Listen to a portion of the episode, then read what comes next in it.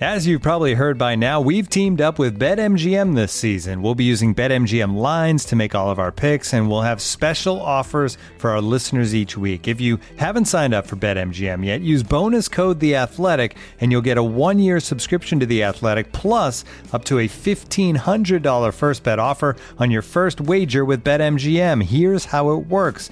Download the BetMGM app and sign up using bonus code The Athletic.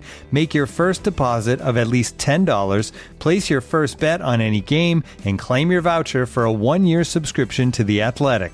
See BetMGM.com for terms. U.S. promotional offers not available in D.C., Mississippi, New York, Nevada, Ontario, or Puerto Rico. Gambling problem? Call 1-800-GAMBLER. Available in the U.S. Call 877-8-HOPE-NY or text HOPE-NY 467-369 in New York. Call 1-800-NEXT-STEP in Arizona. 1-800-327-5050 in Massachusetts. 1-800-BETS-OFF in Iowa. 1-800-270-7117 for confidential help in Michigan. 1-800-981-0023 in Puerto Rico. First bet offer for new customers only in partnership with Kansas Crossing Casino and Hotel.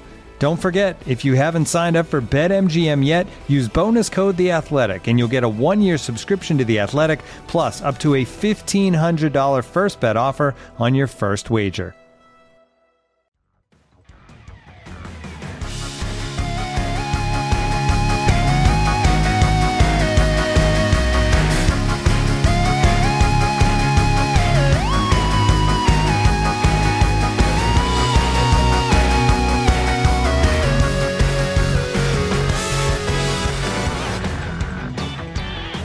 And welcome to Front and Nationwide. This is the Athletics dedicated Blue Jackets podcast. Aaron Portzline with you in beautiful Boston, where tonight the Blue Jackets take on the Boston Bruins. Game one of the second round of the NHL playoffs, the Stanley Cup playoffs. This would make this the conference semifinals. First time the Blue Jackets have made it this far. This is old hat for the Bruins, but it should be a good series uh, this these next couple of weeks with some two physical teams uh, going toe to toe. Allison Lukan is here with us. Hello. As is Tom Reed. Hello. And we're going to get this uh, series ready to roll. Last time we talked to you, there was, uh, of course, a question mark. Who are they going to play? Is it going to be Toronto? Is it going to be Boston? I think everybody kind of thought it was going to be Boston. I think everybody kind of, if you're a Blue Jackets fan, hoped it was going to be Toronto. Maybe that was the better matchup or seemingly the easier matchup. Uh, but here they are with the Bruins. Uh, first to the news, there are no lineup changes for the Blue Jackets. Markus Nutivaara still out. Uh, a couple of long-term injuries are still out as well. Adam McQuaid and Ryan Murray. Uh, no Vladislav Gavrikov. There was some thought that the uh, recent Russian signee would draw right in. That is not going to happen per John Tortorella. So they're sticking with their crew. That puts Dean Kukan on the second defensive pair with David Savard. It makes the third defensive pair Scott Harrington and Adam Clendenning. Adam Clendenning, who uh, played pretty well the last couple of games in the Tampa Bay series. Uh, so that's where we're at. Uh, I, you know what? They did such an incredible job, the Blue Jackets, in that first series of really making life easy on their defensemen. And not to take anything away from the way that they played, because they played really, really well. But it was not. It was not a not a series where they had to do a lot of work in their own zone. They forechecked so well that they did just a lot of reloading, mostly. Um, I, I, wonder if things are going to be different. I kind of assume that they will be different here, um, in the sense that I think Boston is going to spend more time in the Columbus zone than Tampa did. Uh, tell me if you guys can, and Tom, I'll start with you. How big a concern is it to have Kukan on the second pair? and maybe even more so to have the third pair of Clendenning and Harrington. Can the Blue Jackets sort of uh, get by with those guys at, at, at, this point in this intense of a series? Well, we're about to find out. I think that what the, the what's what's interesting is uh, Tampa Bay did not want to dump the puck in. Uh, they they have their skill guys. They have the way they the style of play that they have. Boston has no problem with that. Go get it, dump it in, and go get it. And yeah. uh, while they, they certainly have some skilled players as well, some highly skilled players, uh, they are not afraid to use the body. It's going to be a series of ice packs and masseurs because Boston is going to come at you. And you're right. We'll, we'll find out what some of these younger defensemen are made of. Uh, I would expect 30 minute nights for Seth Jones and Zach Werenski probably, and a lot David Savard. And yep. let's let, but let's be honest. I mean, Dean Kukan. I'm not going to take anything away from him. He's played well. He, he played well down the stretch in really important games and was good in the first round. So until he shows me he can't do it, I'm going to keep trusting that the fact that he's been pretty good. I think he's done a really nice job. And I think the other guys, the third pair, uh, will see limited minutes depending on how the game goes. Yeah. Uh, I think that's going to be a big part of it. How the game goes will kind of dictate how much that third pair plays.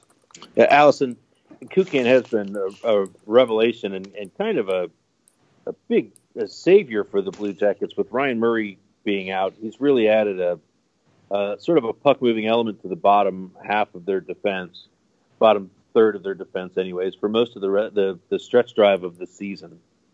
What did the Blue Jackets do in that in the first round that kind of kept kept their defensemen from having to, for lack of a better word, defend a lot? And and how do you, do you foresee them being able to have the games played in that way here against this Bruins club? Yeah, I mean, I think it, goes back to what you already pointed out about the aggressive forecheck.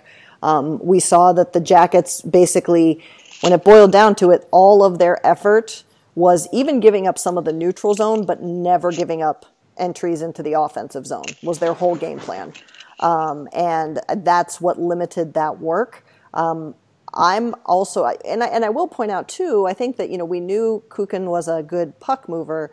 I think we started to see a little bit more physicality in his game. Now he's no David Savard, don't get it, yeah. don't get it right. twisted. But um, I think we started to see a little bit more of that from him, which is a good sign um, for the reasons Tom already pointed out. What what I'm really watching for, particularly in these first two games, as the teams re-feel each other out in, in the context of this series is is how the matchups are played, right? Yeah. Because um, Boston relies pretty heavily on on their top two lines. Um, they got some depth scoring late in the series against Toronto, but but how that game will be played strategically um, could also it's inches, right? It's not going to be this huge edge, but um, could also help manage how the Blue Jackets defensemen can can play as a unit.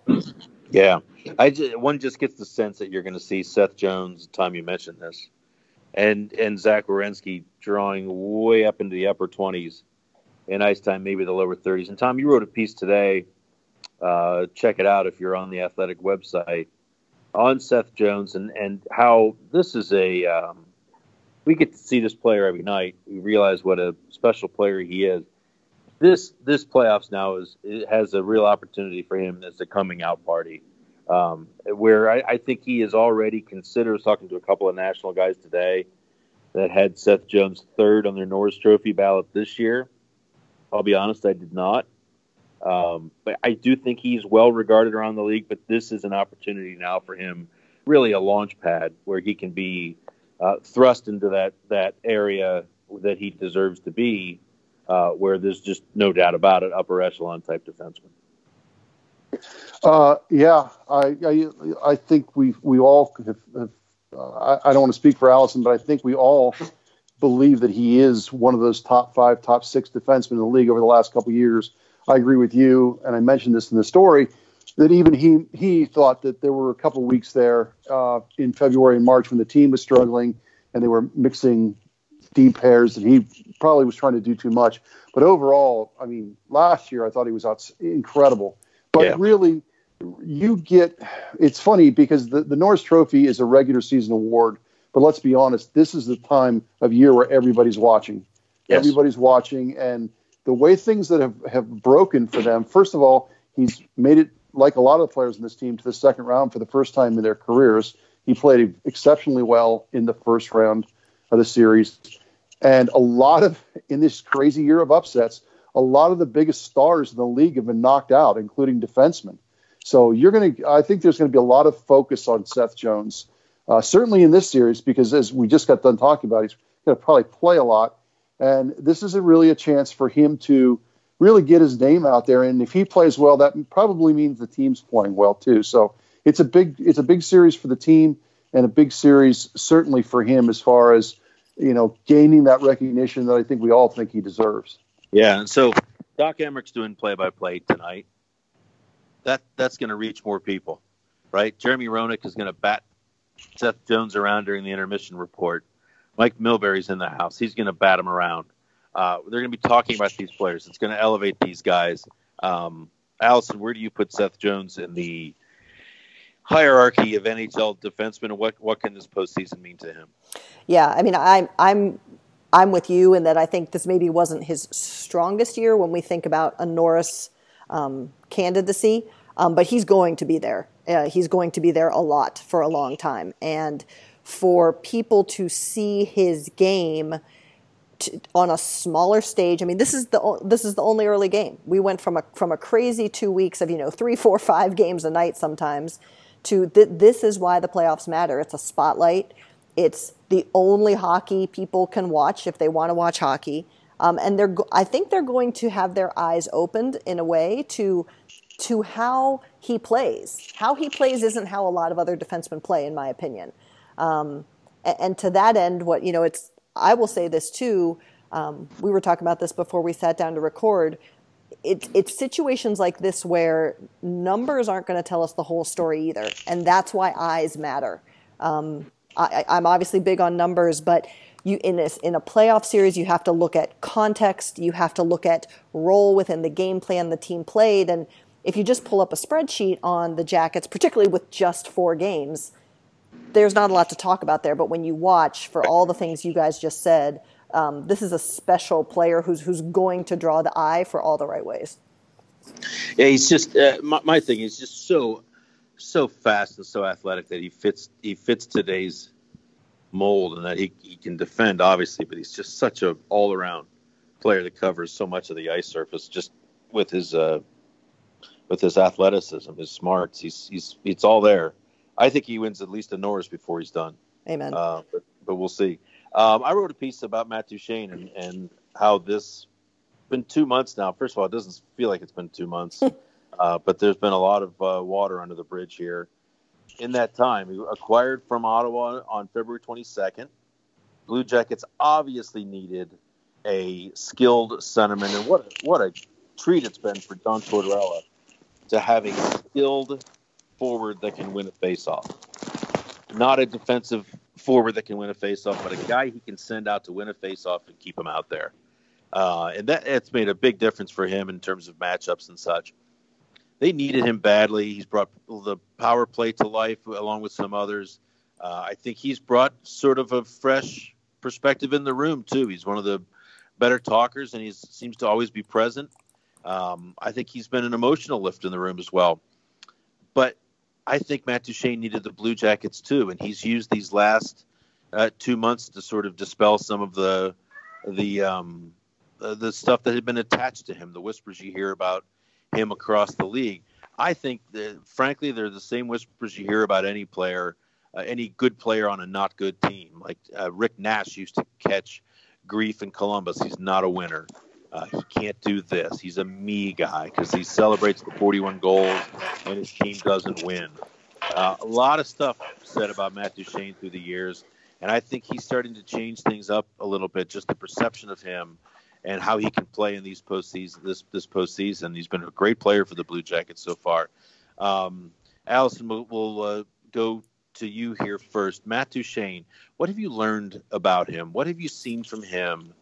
uh, in in these two months and in the playoffs specifically, the most important time of the year, uh, that either surprised you or that maybe you just didn't expect to see uh, from him? Yeah, I mean, I, I, his impact has obviously been something people have seen, not just in how he plays, both in special team situations, but also five on five. Um, but you know, to to take it a step away from his play, even because I think that's really drawn all the right attention already to your point, what I've seen, you know, and Matt Duchene is saying all the right things right now, and I and I believe means them what he's saying. But even if Matt Duchene is not a Columbus Blue Jacket come July one, to your point of, you know, he's selfish, this and that. I've seen someone who really goes all in as a team guy, right? I mean, I remember it was like his first week here, and he's sitting talking to Eric Robinson about something to do with his stick. I mean, this is a guy who engages with coaches, engages with his teammates, engages with the community, um, and, and, buys in for what's being asked of him really completely. And I think that that off the ice, that attitudinal side is is worth noting as well. And so, Matt, one of the things Duchene revealed the other day is that he he goes and talks to the goaltending coach uh, before they play a game against a goalie that maybe he's not super familiar with. Now, I don't know if he does that against Boston because he's played against Tuukka Rask many times. Um, but he so he'll go to the goaltending coach and say, "What what what do you see in this guy?" And it's in it's in many different sort of areas of the game. There's breakaways for sure. What does this guy do on breakaways? What is his tendency? But it's also if if in tight moments where where you're taking a, a shot just out of nowhere, what does he do? Where's his glove? Where's his soft spot? The stuff that I can't. I was asking about this. How can you process all of that when you've got a tenth of a second to decide what you're going to do? And he said, "Well, it's not it's it's framing your mind so that that's what you're thinking before the puck even gets to you. Hmm. And I'm like, okay, yeah. The, the, among the millions of reasons right. I'll never be a professional athlete, there's number 994. Um, but uh, this guy's a nerd. He's a hockey geek, uh, rink rat, all of those things. Uh, Tom, your impressions two months deep into the uh, Matt Duchene experiment here. Yeah, I think that that uh, you know I think the guy wants to win. I think the guy is tired of being cast as, uh, you know, one of these guys that just has collected a lot of gold medals as part of being Canada's golden generation. Uh, yeah. uh, he's obviously won a ton. He's a serial winner at the international level.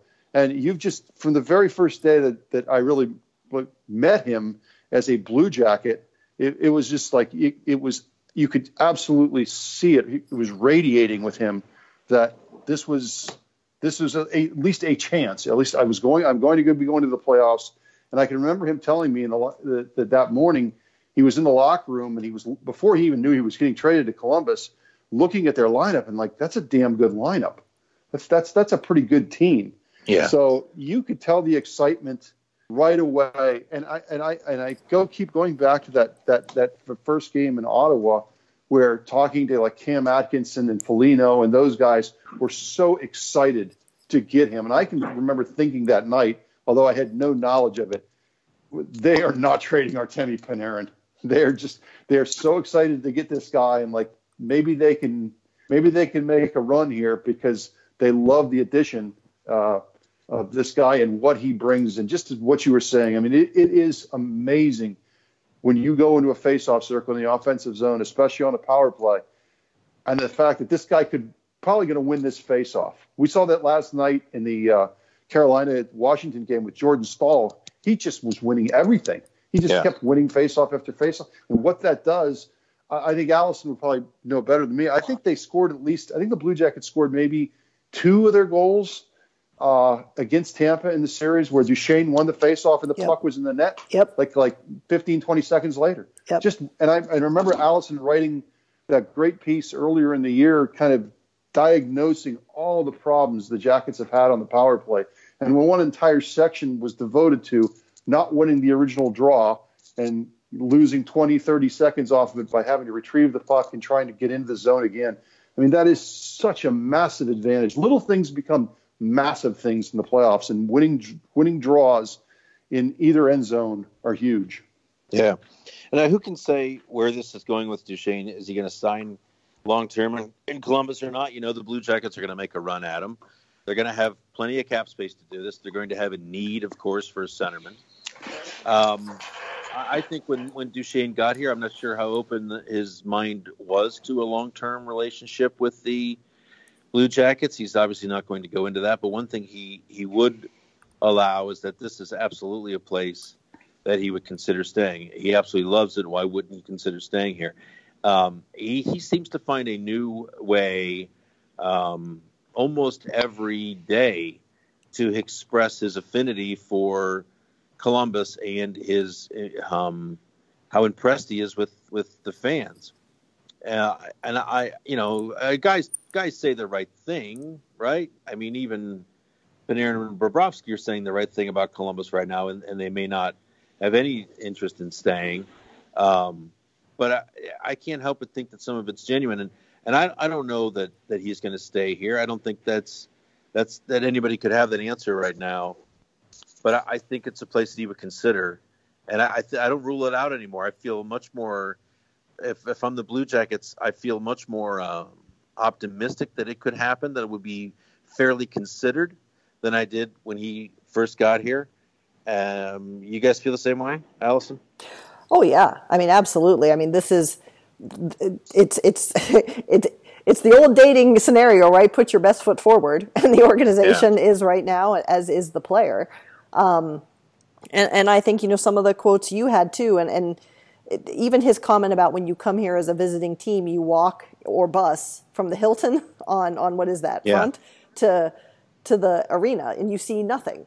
So your impression of Columbus is, is not complete. And I think he's been he's really had his eyes opened. I think he is going to listen. I think I will say, I think that to all the points we just made about him being such a student of the game, it, it, also depends how this team's season ultimately ends. I mean, are they just destroyed in in you know four straight games at any one round? I mean, how does that? I think is also going to weigh on on his consideration because Tom's right. He he wants to win, and and there's nothing wrong with that. Even his his wife, who I talked to for for the story on the wives' jacket, said she was even excited to finally not have to wear Team Canada colors. And she was joking, of course, but she's she's American. She's American, and she said, "Oh, I've always had to wear Team Canada colors because that's where Matt has has played." And it's, it's really cool to, even though it's not technically Team USA, she gets to wear red, white, and blue because the jackets are red, white, and blue. So it, you know, it's they're loving this and how it ends and and what this team looks like at least the way he thinks it looks next season, is going to matter just as much as what they do this year. Uh, Duchene's thing is, as told by those around him, the three things away from hockey that inspire him most faith, family, fishing. And Tom is a rugged outdoorsman. Where would you take him to go pull some steelhead out of the water if you were him? I have no idea. I don't go near water. I, don't, I swim. There we go. I, the only, you know, the only place I go near water, I could take him to the downtown YMCA where I swim every day. You got fish in there? Just uh, I don't think just so. Just, Koi? just chlorine. They have chlorine. I know that. Um, yeah. But no, I, I couldn't. If I get uh, like more than ten minutes outside the downtown area, I, I start to get really nervous. So yeah. no, I, I wouldn't be that guy. Yeah. Um, I think one of the great ways to recruit guys to a city is through their wives. Uh, Allison, you talked to the Mrs. Duchene, Ashley. Yes. Uh, for story you did, tell us about that story. I'm sure she expressed her love for Columbus in there as well.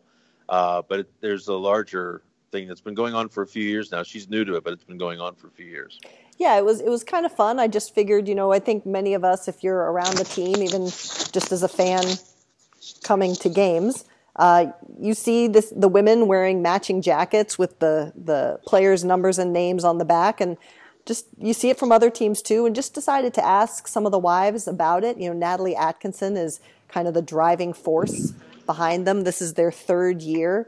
Um, but what was really cool is they have a lot of fun with it. Some of the women make jackets or shirts for their kids as well. But Ashley said this really cool thing. I thought she said, you know, hockey is this supposed to be this really humble sport, and often the wives might feel like they're not supposed to be crazy cheering and really out there with their support and and the playoffs are a time when they can do that and they can also show up as their own team and their own united front and it means something to them to show formally that they are part of this, and, and the guys all know it. I mean, some of the guys kind of laughed and, and you know shied away from having to admit what they ask of their wives, particularly during the playoffs. But um, just a cool time to to see the women come together and, and be able to enjoy.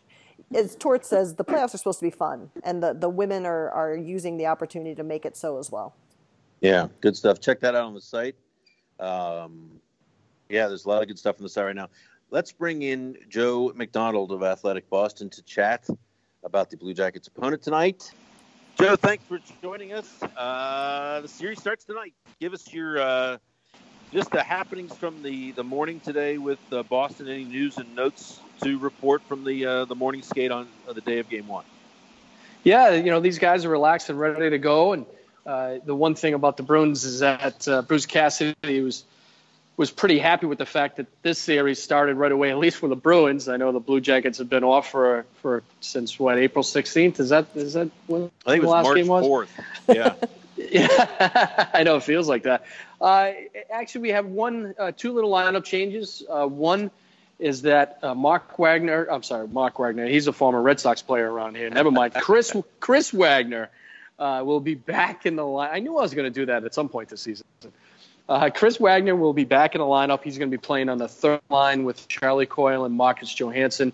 And Connor Clifton, the rookie defenseman, will be back in the lineup because veteran defenseman John Moore is dealing with an upper body injury. So those are the only two changes uh, for Boston.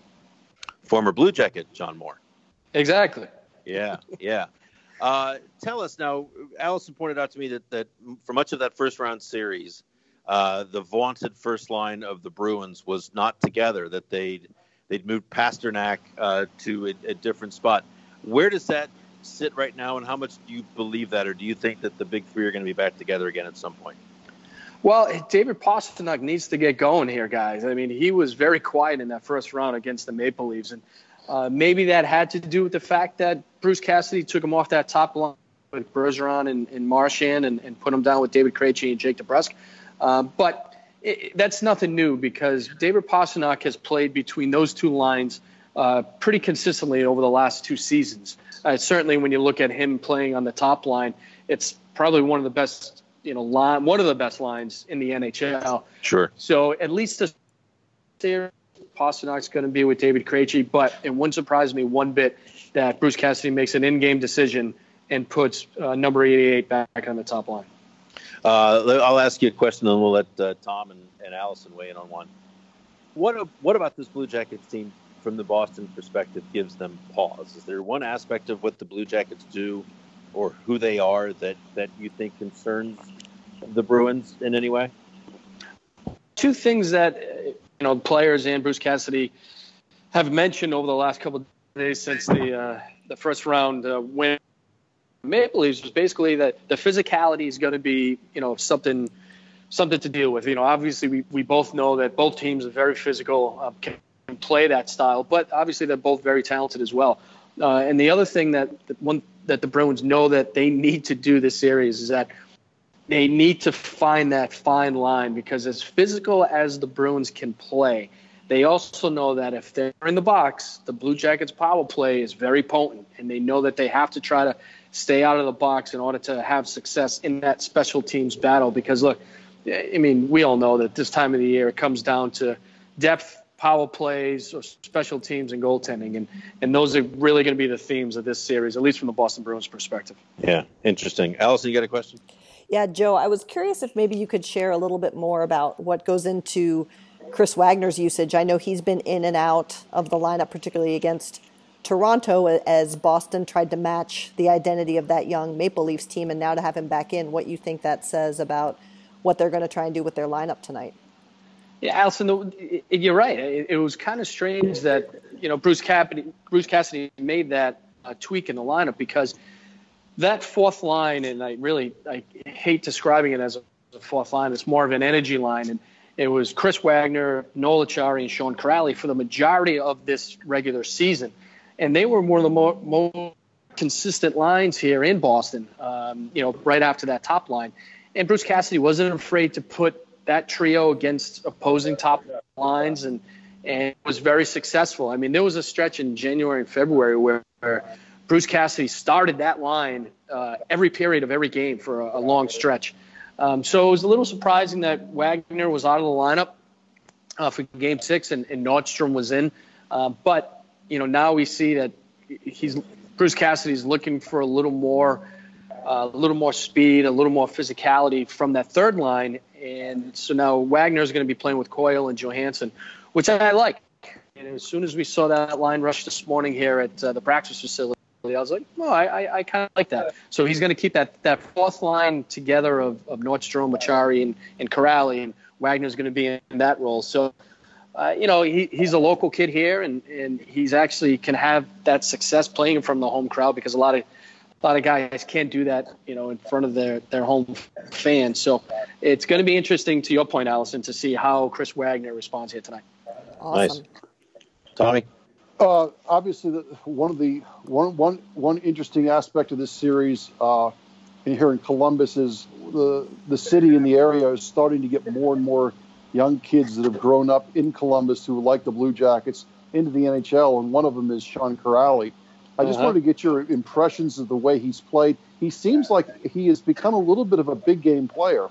He, he's got like five or six goals in only 19 career playoff games. What is about him that seems to he seems to elevate at this time of year?